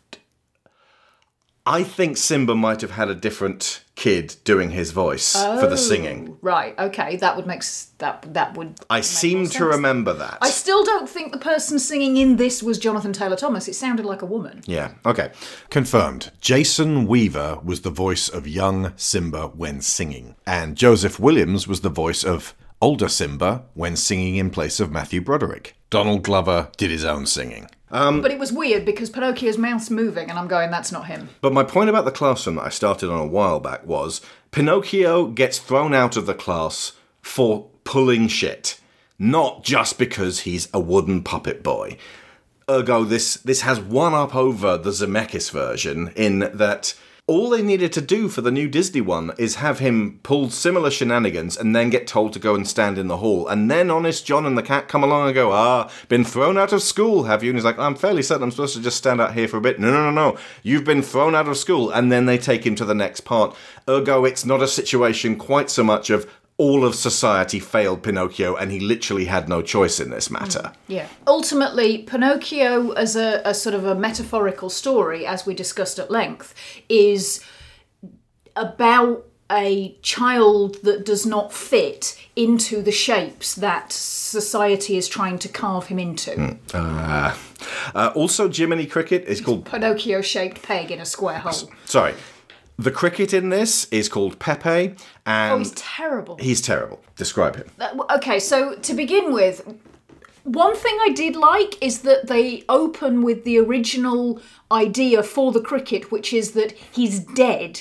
It is the ghost of a cricket that is Pinocchio's conscience, and therefore it is in fact interpretable as a manifestation of Pinocchio's own guilt and the developing of his superego stroke conscience in a natural way. But there it stops. Uh, so they have the He was voiced by David Doyle, who was Bosley in Charlie's Angels. Yes. Given that they have gone out of their way, as you said, to have an actual wooden puppet as Pinocchio, they have, however, done Pepe as a CG cricket who looks like an early rendering of the grasshoppers In A Bug's Life. A Bug's Life. Which came out like four years after It's. this. I did actually say the animation of the cricket is quite good. There's not enough of it Mm. because they kind of give up on him fairly early on. He's he's sort of hanging around and saying Yeah. things, but you're not really seeing him do much. So effectively, if they'd managed to get the textures looking right, Yes. and maybe made him look a little bit more like a puppet himself. Yeah, and he he does kind of look like that when they're So pretty much Del. Toro's Exactly. cricket. But when they zoom in close, you can see it's just terrible. And they've got these sort of scenes where he s- sits behind the fishbowl and you can just see this big, huge Massive cricket eyes. eyes. And it looks really horrible. But the fact that he's a manifestation of Pinocchio's guilt and that being connected with the conscience, that's neat. It is. Yes. And it's all done from a an inference approach. Mm. They don't explicitly say this out loud. Yeah. And at one point, Pinocchio becomes disillusioned with the modern world and goes back to the forest, wraps himself up in ivy, and pretends to be a tree. And I thought, I've not seen this in any other version of Pinocchio, and it's really sad. Yeah. Yeah, it is. And the cricket's like, "Come on, get up! You gotta, you know, you gotta go back into town." And I'm like, "No, leave the puppet alone. This he is- was it- fine as a bit of wood." It does have this sense that Geppetto, because because the way that this magical wood came about in the beginning is that Geppetto was in love with a woman from the town and carved his name, his initials and hers in a heart on a tree. And then the tree is struck by lightning and it is infused with a combination of life from the lightning and love from Geppetto's uh, carving and creates this little wooden boy. So effectively, Pinocchio is the child of Geppetto and Leonora, even though Leonora never knows this, and that's a whole question mark. But anyway, the tree itself breaks, the log with the heart carved into it breaks off, and that's what Geppetto takes home and ends up carving into Pinocchio. Now, all of this is sort of so much from the original story, but it, this bit where he goes back and wraps himself in the ivy means that it is then given this sense of Geppetto having ripped this piece of wood from where it's meant to be and turned it into something else because he was lonely and he wanted a child. There's no, uh, there's there's sort of a a slight judgment of him there that this is not done for the child's benefit. This is not for Pinocchio to have life. This Pinocchio does not really express a great deal of personal want. None of them do. You don't you don't really but you don't even get the I want to be a real boy. Not Mhm. really. What you get is I want to go back to the fucking forest because there people left me alone, Yeah. And which uh, is a different tone from all the others. there's an existential element to it because as he's walking through the forest, he goes, mm, "Smell that pine." And I think I could be wrong, but I think We Hate Movies covered this and said that's like walking through a forest made of flesh. Yes, and going, mmm, smell those kidneys. Ah. However, the grossness and body horror does not stop there. No. We move there on to uh, Pleasure Island, where all the naughty boys go, and like they're going on roller coasters, and Udo Kier sort of s- sings a little song quietly to them, like, "Yes, boys, open up your mouths and drink from me," and like oh, this. This Greek statue of Udo Kier spits blue water out, and as they're going through the tunnels in, in a, a wooden roller coaster, that it just goes in their mouths, and I'm like, this there's no way that this is not stomach churning for everyone sane. Good God! They start turning into donkeys, and Pinocchio. Tradition. Pinocchio gets grabbed by the ears and literally breaks them off, like wooden donkey ears break off his head. And then Udo Kier ends up falling into the water and then leaps out going, "Ah!" And it's like he's brundle-flied at this point. This is not the first time and definitely not the last time that this felt like David fucking Cronenberg. And he's like runs past the kids like, get out of my way, half transmuting into a practical donkey prosthetics. It's disgusting. There's also a bit where um, the kids are just firing off guns. And one of them fires a blunderbuss through Pinocchio, which creates holes in his body. And Pinocchio freaks out and starts talking, but just covers the holes with his fingers, and then his voice comes out like the sound of an ocarina. And I thought, that's so imaginative and twisted and not well thought out and never referenced again. No. Exit stage left, pursued by a whale. He ends up in Monstro. And this is where the body horror just becomes so repulsive that you actually almost want Pinocchio to stay wooden and not become a thing of meat and flesh. Because these almost uterine, but way more butcher's shop or abattoir walls on the inside of Monstro are so much more realistic than they have to be.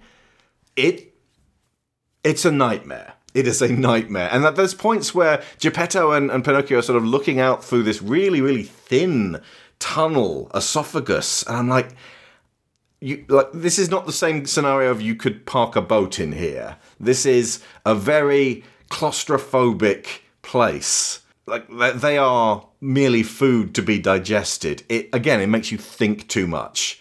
And eventually they get out, and Pinocchio uh, Pinocchio does so by lying, saying he doesn't love his father, da da da da, and then punches a hole through Monstro with his nose, like just it extends out of his mouth, and Monstro freaks out and uh, and spits them up. But that's what Del Toro did in the end. Like he gets out by lying, using it uh, to his advantage. I'm like, I'm sure I've seen that somewhere before. It was here. And then he turns into Jonathan Taylor Thomas. And, uh, you know, he's a, he's a sweet kid, and Martin Landau being happy is nice to see. And then he meets the cat and fox again, and they're like, we, we, we feel like we know you. And then he, he says, if you go to Pleasure Island and drink the water holding a stone, you'll get money and you won't turn into a donkey. And they go off clapping their hands and doing that. And I'm like, what a waste of gorgeous Bebe Neuwirth. But Rob, carry on You walking. carry on, mate. Yeah, we will drown you in the bay soon as look at you, my friend. Speaking of irritating comedians, folks, the Pauly Shore Pinocchio that came out the same year uh. as the Zemeckis version and the Del Toro version, the also ran the true a true story Pinocchio. There you go. Now, what should we name you? Maybe Leonardo. No, he'd grow up to be a turtle who only cares about pizza. I don't believe my eyes. Your name will be Pinocchio. Father, when can I leave to be on my own? I've got the whole world to see. You are too special, Pinocchio. The world is full of people who could harm you. The timeless story Our last few shows barely had any audience. We just need to come up with a new act. Ooh, come on! you thought you knew. The coach is headed for the cliff. She's gonna fall. Hold on. Senorina. Alley-oop. Ooh, left it. Are you made of wood? You will become a star, my boy. Ladies and gentlemen, Pinocchio!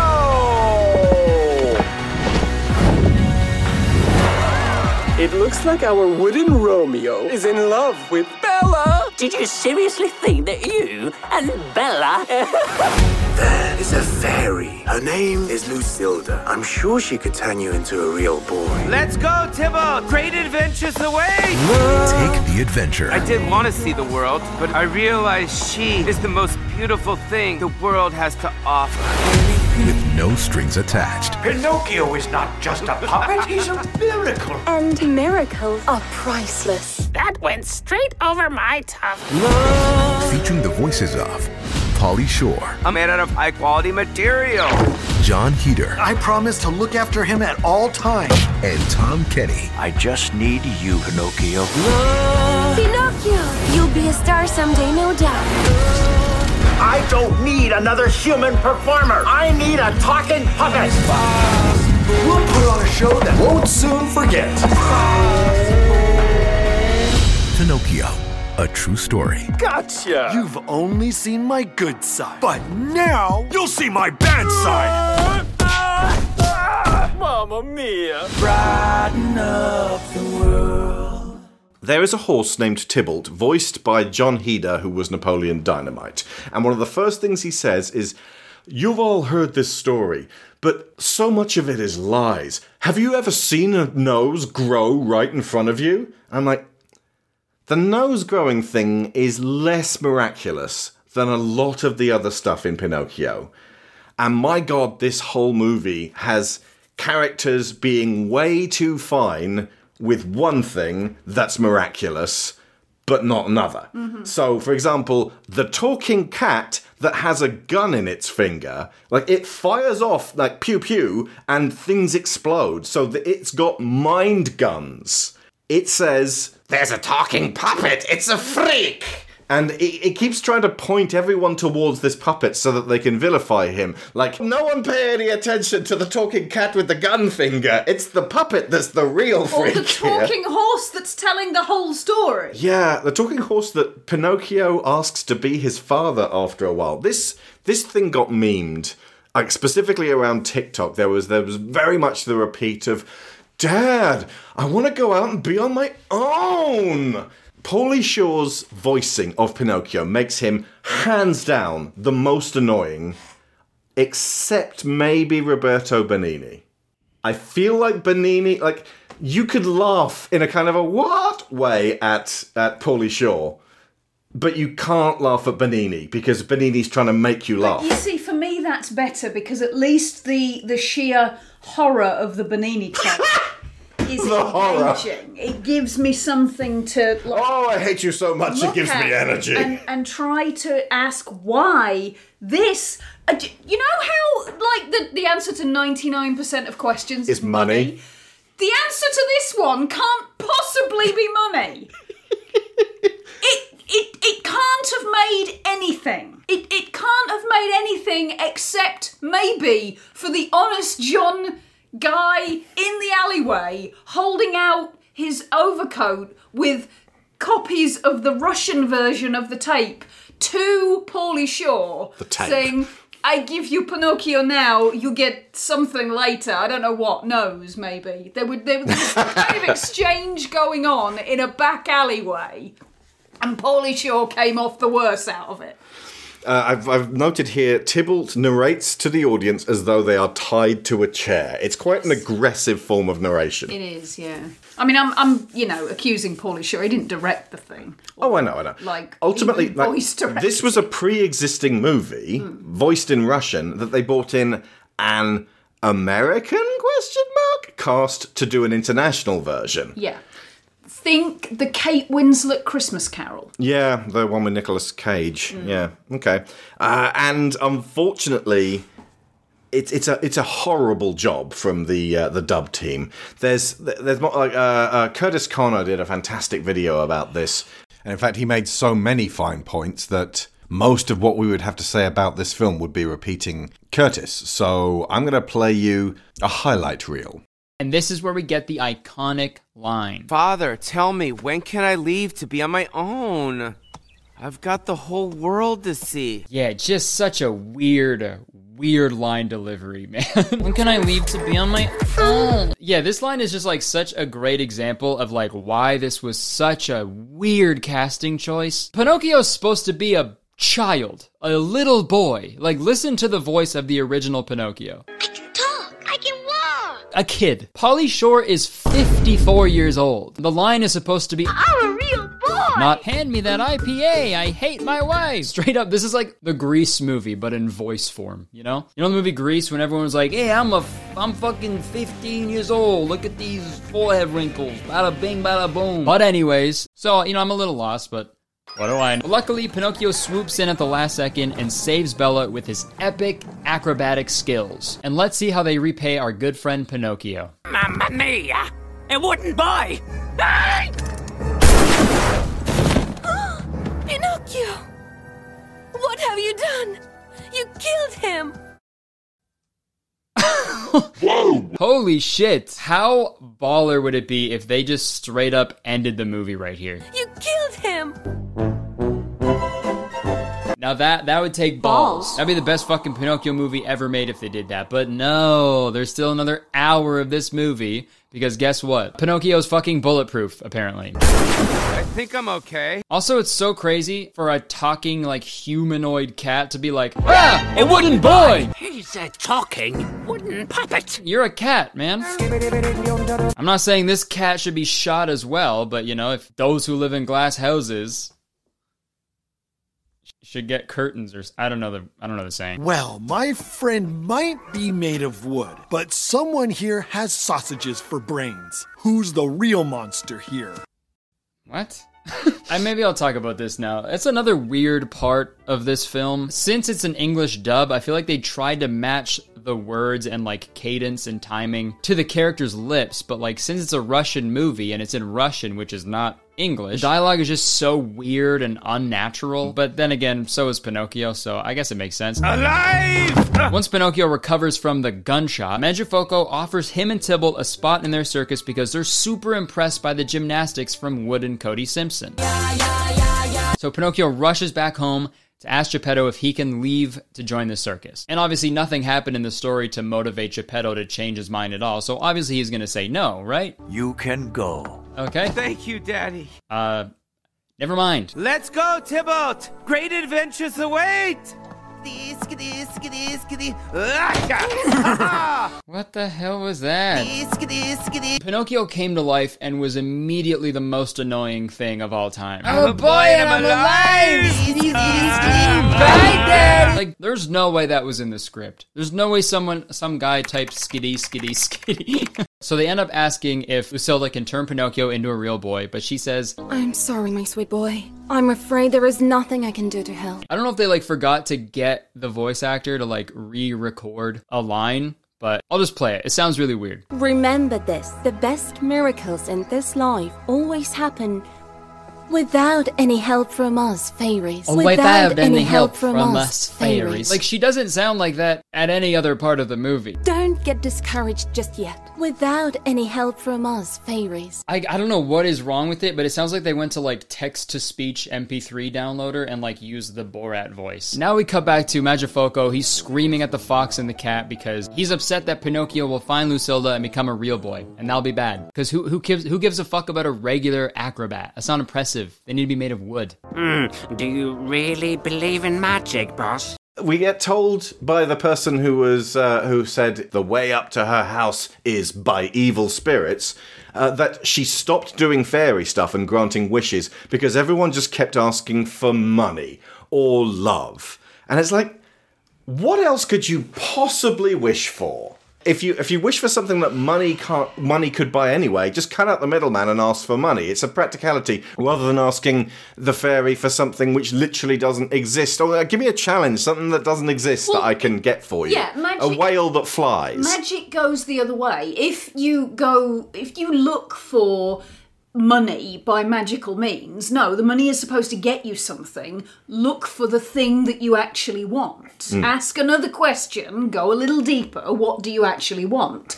And the whole, oh, all these people who just keep looking for huh, love. But that's the thing. If you look deeper, like if you're asking for money, if you actually have enough for yourself, what you're really asking for is a sense of security.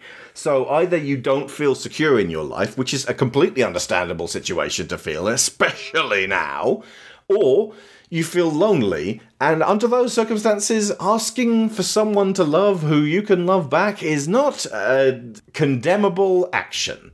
Either way, this fairy doesn't want none of it. She just wants a man, like a man's. Like, I wish this puppet was real. Aha! That sounds like a challenge for the fairy. I am so bored of all these people coming into this McDonald's asking for burgers and, And fucking fries. fries. That's all anybody ever wants. Give me a challenge. No one ever comes in here asking me for a filet mignon steak. No, that's because it's fucking McDonald's.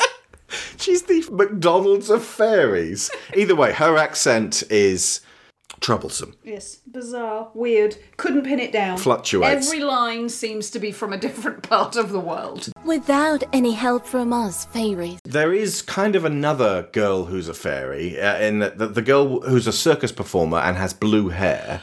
She seems to take a shine to Pinocchio, but at one point she gets told that um, he's going to get burned for firewood if she doesn't get rid of him. So she's like, "Get out of here! I don't even you!" And then we find out that the police chief is her real father, and I'm like, That was of all the fucking side stories side you've got to put that never together. got any elaboration at all. And what Pinocchio's actual skill is, is riding on the back of Tybalt while standing up and doing backflips, just jumping into the air and doing backflips. And he does it over and over and over again. Like we, he goes round and round in a, in, a, in a country stable, he goes round and round in a circus, and he just does the same fucking backflip, the same animation over and over again. What about that means he has to be a puppet to do it? And again, realistically speaking, what about that means he can't be a puppet to do it?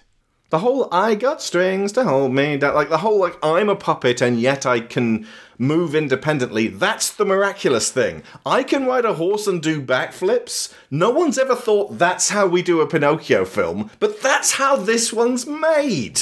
He may be a puppet, but somebody here has sausages for brains. Who's the real monster here? Nothing about that sentence makes any kind of sense. I wonder if it's some kind of kind of poorly translated Russian idiom, but they're still equating being an idiot with being bad, being evil and a terrible person. Unless it's John Heder summoning up a Balkan curse. This whole film was lost in translation. Uh, the final note I've got here is Pinocchio is a whining little shit. Yes. I'd say the uh, one where Benigni plays Geppetto is one of the absolute best Pinocchios that most people have never heard of. The one where Benigni plays Pinocchio is a piece of horrendous performance art. The one with Jonathan Taylor Thomas and uh, Martin Landau is maybe the worst Pinocchio to watch in an enjoyable fashion and go, oh my god, all the time. And the biggest waste of an amazing cast. And the Pauly Shore one is a train wreck in slow motion that just wears you down. It looks so ugly and it performs so dumbly. Mm. Don't watch this one. Just watch the Curtis Connors video on it. Yeah, Curtis Connor's video on Pinocchio. And of course, there's that rap he does at the end, which I will play for you now. Bear in mind how much dignity Curtis sacrificed for the video of this. He's romping around in big leather shorts and a Tyrolean hat with a long nose attached to his weird rat mustache. Greasy, straggly mullet hanging down. It's hilarious, and so is he. You know what? The original Pinocchio would fucking hate this new Pinocchio. He would hate his guts. I think he would hate him enough to write a whole diss track about him. And it'd probably sound something like this. oh, you think you're the real Pinocchio? That's a fucking lie, dude. Here's a true story. Hey, look. I'm sick and tired of these bitches thinking they the ones. My body's made of paper. You know I got the funds. Yeah. You got nothing, boy. I'll smoke you like a chimney. For you, it's crickets, and I ain't talking Jiminy. I'm pushing Pias in Pinocchio. Uh, there's a line for my ride out in Tokyo. You living in the backwoods, but you know we smoking those. If you had a parachute, bitch, I would be poking holes. Yeah. Knock on wood, bitch, you know the sound. I'm a baby wooden boy, but I'm not kidding. I got no strings to hold me down. Get Bella on my face, I'm a star fibbing. Thank you, Daddy. You know, when I was stuck in the belly of that sperm whale, I was like, hold up, hold up. this isn't a sperm whale. It's, your, mom. Skiddy, skiddy, skiddy's nuts, motherfucker. There's only room for one, you must die, John Tucker. I say you need to calm down, just like Taylor Swift would. I'm a Trojan horse, bitch. You just some driftwood. You think I'm done, bitch? I'm going round two. I'm bound to pound you under the ground, dude. Sound cool, not to you, but everyone around you. Call you waterlogged, cause I just fucked around and drowned you. Hey, let me ask you a question. You're holding all these L's, bro, you're probably sore. I want all the drama, just call me a thespian. But why the fuck you got the voice of Pauly Shore? I'm gonna spray you like that cat. You ain't never coming back. Getting splinters while you're sucking on my wooden ball sack. You an acrobat good, cause you about to get jumped. Why you thought you had a shot? I'm stumped. So let us finish off by talking about a couple of other really good Pinocchios that most people haven't seen. I'm just gonna. Uh, I will say one last thing about the uh, the horrendous. Don't even try to look for it, and you won't be able to. Roberto Benigni version from 2002. He's gonna die soon, and that's sad because he's 70 now. But at the same time, it's kind of beautiful that the 2019 film actually asked him to come back because this thing was a disaster and uh, you you can't get hold of it. And he was actually asked, you know, be Geppetto in this version of Pinocchio, and he is almost unrecognizable as the version that we just saw arsing about. The English dubbed recut version by Miramax was met with critical panning in the United States. On review aggregator, Rotten Tomatoes, the English language version of the film with 55 reviews has a rare approval rating of zero, meaning no favorable reviews whatsoever, receiving an average rating of 2.70 out of 10. The site's consensus states Roberto Benigni misfires wildly in this adaptation of Pinocchio, and as a result, it's an unfunny, poorly made, creepy vanity project. Among other issues, the English dub was heavily criticised, with many critics also finding that Breckin Meyer, who is great in stuff like Robot Chicken and Clueless, but not necessarily uh, voicing Roberto Benigni, being chosen as Benigni's voice was inappropriate and that he was too young. Yeah, Breckin Meyer is too young to be convincing as a 50 year old man pretending to be an 8 year old boy who's wood. You are asking everyone's brains to jump through too many hoops at this point. And also, notably, they don't bother with makeup for Benigni in the 2002 version. He's just a dude in a clown outfit. There is no wood on that boy ev- anywhere. And yet, the 2019 one, the kid is constant, like the texture of his face. I was like, that's CG. That is a CG boy. But there's barely any CG in that film. They rely so much on practical. This boy has got makeup on that makes him look like he's got a textured wooden face, chipped and cracked, and he's got these. It's on Amazon right now on Prime. Who would guess that of the streaming wars, everyone will make a big fuss about Disney because they really, really didn't like what they're doing, and a huge fuss about Netflix, but no one's talking about what Prime went, oh yeah, we got this from 2019. But that is what I would suggest you folks do as homework. There were there was a bit when he meets the fox and the uh, cat, and they're just because the Benigni version they were they were just poorly made up and did not look like particularly just looked like a, a dude in who was trying to be a fox for kids at a party. The cat in the hat's face The cat in the hat. was kind of what it reminded me. Oh shit! Right. Well, anyway, so they're in the countryside and they see Pinocchio walking along, going, ah, "I really want to find my father because I want to give him five gold pieces." And it's like, you can't be this. But then they they jump around and go find him, and they're standing on a green, real hill, and the camera's shooting up towards the fox. It's really difficult to describe why this is the case, but looking at his you know, beautifully practically made up face, his straggly hair. You could see the actor working through the makeup. His coat looks really worn. The sky behind him is really blue, but the grass that they're walking on isn't necessarily super green, so that it doesn't it doesn't have that over super vibrancy. I thought this looks like the cinematography of Andrew Lesnie in The Lord of the Rings. Folks who know who I am will know that me comparing anything to Lord of the Rings is praise indeed. This takes an almost Weta like sensibility in the processing of a Pinocchio story. And we can't really talk about it that much and like give it its own show because it's it's Pinocchio again and that- it it sort of conforms more to the book. And much like Del Toro's version, the uh, director of this had been doing Pinocchio stories since he was 6 years old and just really really really wanted to do this. I feel like in another parallel universe, he got to do that for Disney, and someone went, whoa, whoa, whoa, back off him. Don't step in and say, we're going to do, like, make this as close to the 1940 Pinocchio as possible. Just let him do his thing. And then loads of people will have seen this, let's face it, Italian language film that absolutely needs to be seen in Italian with subtitles. There is uh, an English. I don't think that would have ever worked for Disney, but No. these sensibilities wrapped around an American production would have potentially made for something a lot more appealing than the regurgitation of the Zemeckis version. Yeah.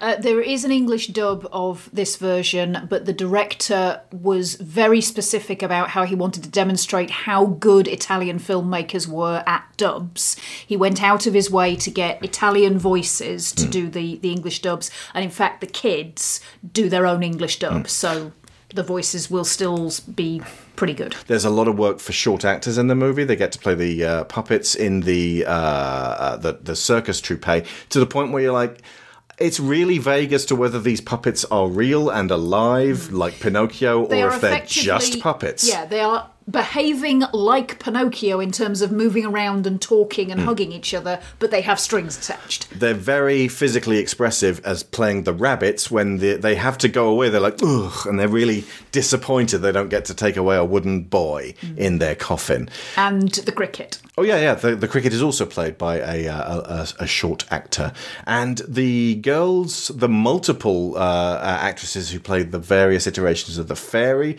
whose best friend is a snail, and it's this magnificent giant snail shell on the back of a, a, a lady, and the the color scheme is very kind of muted beige as opposed to sort It's of the big bright for kids stuff. This is ultimately it's not really a Pinocchio film for kids. Maybe like Italian kids, but again, it's that same sensibility as Lord of the Rings going, no, no, no, this thing's actually got stuff to say. Let's watch it as opposed to this is just for kids, or let's brighten this up and throw it into, you know, 60 frames per second. Oh no, we can't use model work anymore because the 3D doesn't uh, accommodate with it, and trying to turn The Hobbit into the kind of ideal post Avatar blockbuster that it was pitched as.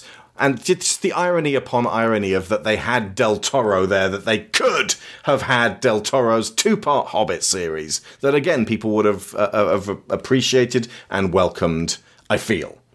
Even if it wasn't exactly like the version of Peter Jackson's Weta. So this is all just a big roundabout way of saying there are other versions of Pinocchio out there. The 2012 animated version is very short, very sweet, and uh, it's it's got that abstraction side of it where you know how people uh, were commenting that the lions in The Lion King by Jon Favreau looked too real. A lot of folks were able to zero in on the fact that The Lion King is actually quite abstract. It shows you shapes and colors that represent Africa rather than giving you every blade of grass in perfect photorealism. And this animated uh, Pinocchio from 2012, and there have been so many animations, but this one steps above the others by having a level of kind of defying physicality mm. about There it. There are several very dreamlike musical sequences. Mm. But as a result, it feels timeless. It feels like it could have been made in the 60s, the 70s, the 80s, the 90s, the 2000s, the 2010s, or just now. Mm. And very few animated anythings have that sense of timelessness because you can always kind of put a a pin in this is when Disney switched to the Xerox process and it looks like 101 Dalmatians as opposed to the luscious ink and paint of the uh, 40s and early 50s. Yeah, and it's definitely the case with CG because you can look at it and go, well, this is good enough that it definitely didn't happen before this year. Yeah. And this looks a little bit ropey, so that means it was somewhere between the late 90s and the, the mid 2000s. Or this looks like somewhere between Frozen and Fortnite, so it just came out.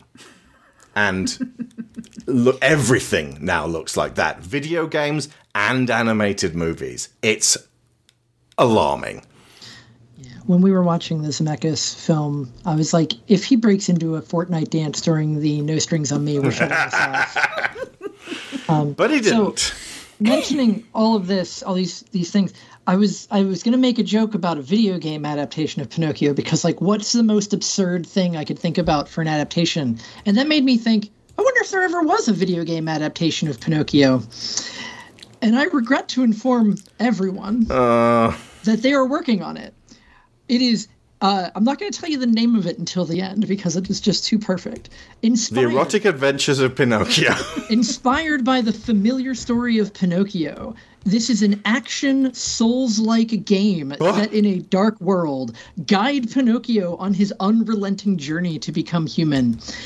The title of this, coming in 2023, is The Lies of P. And I just, Not you, Tom Hanks. yeah, yeah, exactly. I didn't know what to do with this information, so I had to share it. And now we all know. That's fine. No, no, no. What did we say? When things are shared, they become less sinister. No, it's the other No, way around. no, no. problem shared is a problem halved. No, it's you're just spreading it around now. Share a burden. like It's like a virus shared. It's a virus halved. No, it's not. Uh, uh, uh, Well, thank you. Well, you're welcome for this this horrible mimetic virus that I have now put Yeah. in your head. Well, I look forward to coming back for the trilogy for no one, where we do Fritz the Cat, Wizards, and then Cool World. Thank you for not saying the racist one. No, I just said the ones I've actually seen. Okay. Um, Right. Um, thank you so so much. It's been so long, Victoria. We have been Oh wanting to get you back on, but you've been so busy, and I have just left you to your own devices. Uh, but I really hope you come back on again soon. hey, I, you know me. I always love to be here and chat with you too. Yeah. Okay. Uh, do you have anything to plug or pitch or recommend to people on top of all the various Pinocchio homeworks? Kind of sorta i uh it was back in april but i was actually interviewed on the it could happen here podcast for a two-parter that was pretty cool i actually have another podcast that i can plug that i did a thing on Does it have a number for that episode? i sh- super wish but th- it's a week it, it's a it comes out five days a week so uh it's in april and if you search for my name it should come up Victoria. Luna Grieve in April of 2022. yeah Okay. Right. Well, we will be back next week. Hopefully, not with any Pinocchio related stuff. His We'll be- nose is growing, folks. So, I've been Alex Shaw, I've been Sharon Shaw. and fuck fascists. no, don't. No, don't. No. Don't, don't, don't fuck fascists. Let me try that one again. throw milkshakes at fascists Yeah. I've been Alex Shaw, I've been Sharon Shaw. and throw Throw milkshakes at fascists.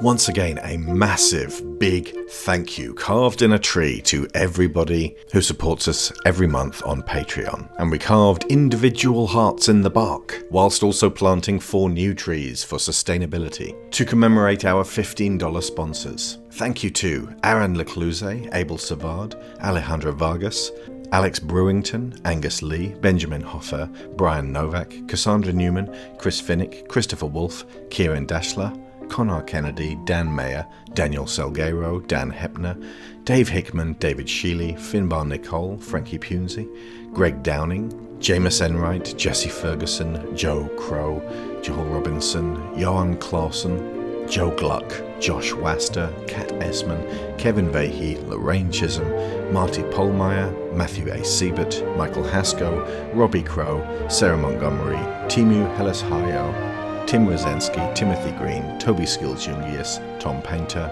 Trey Contreras, and Valencia Burns.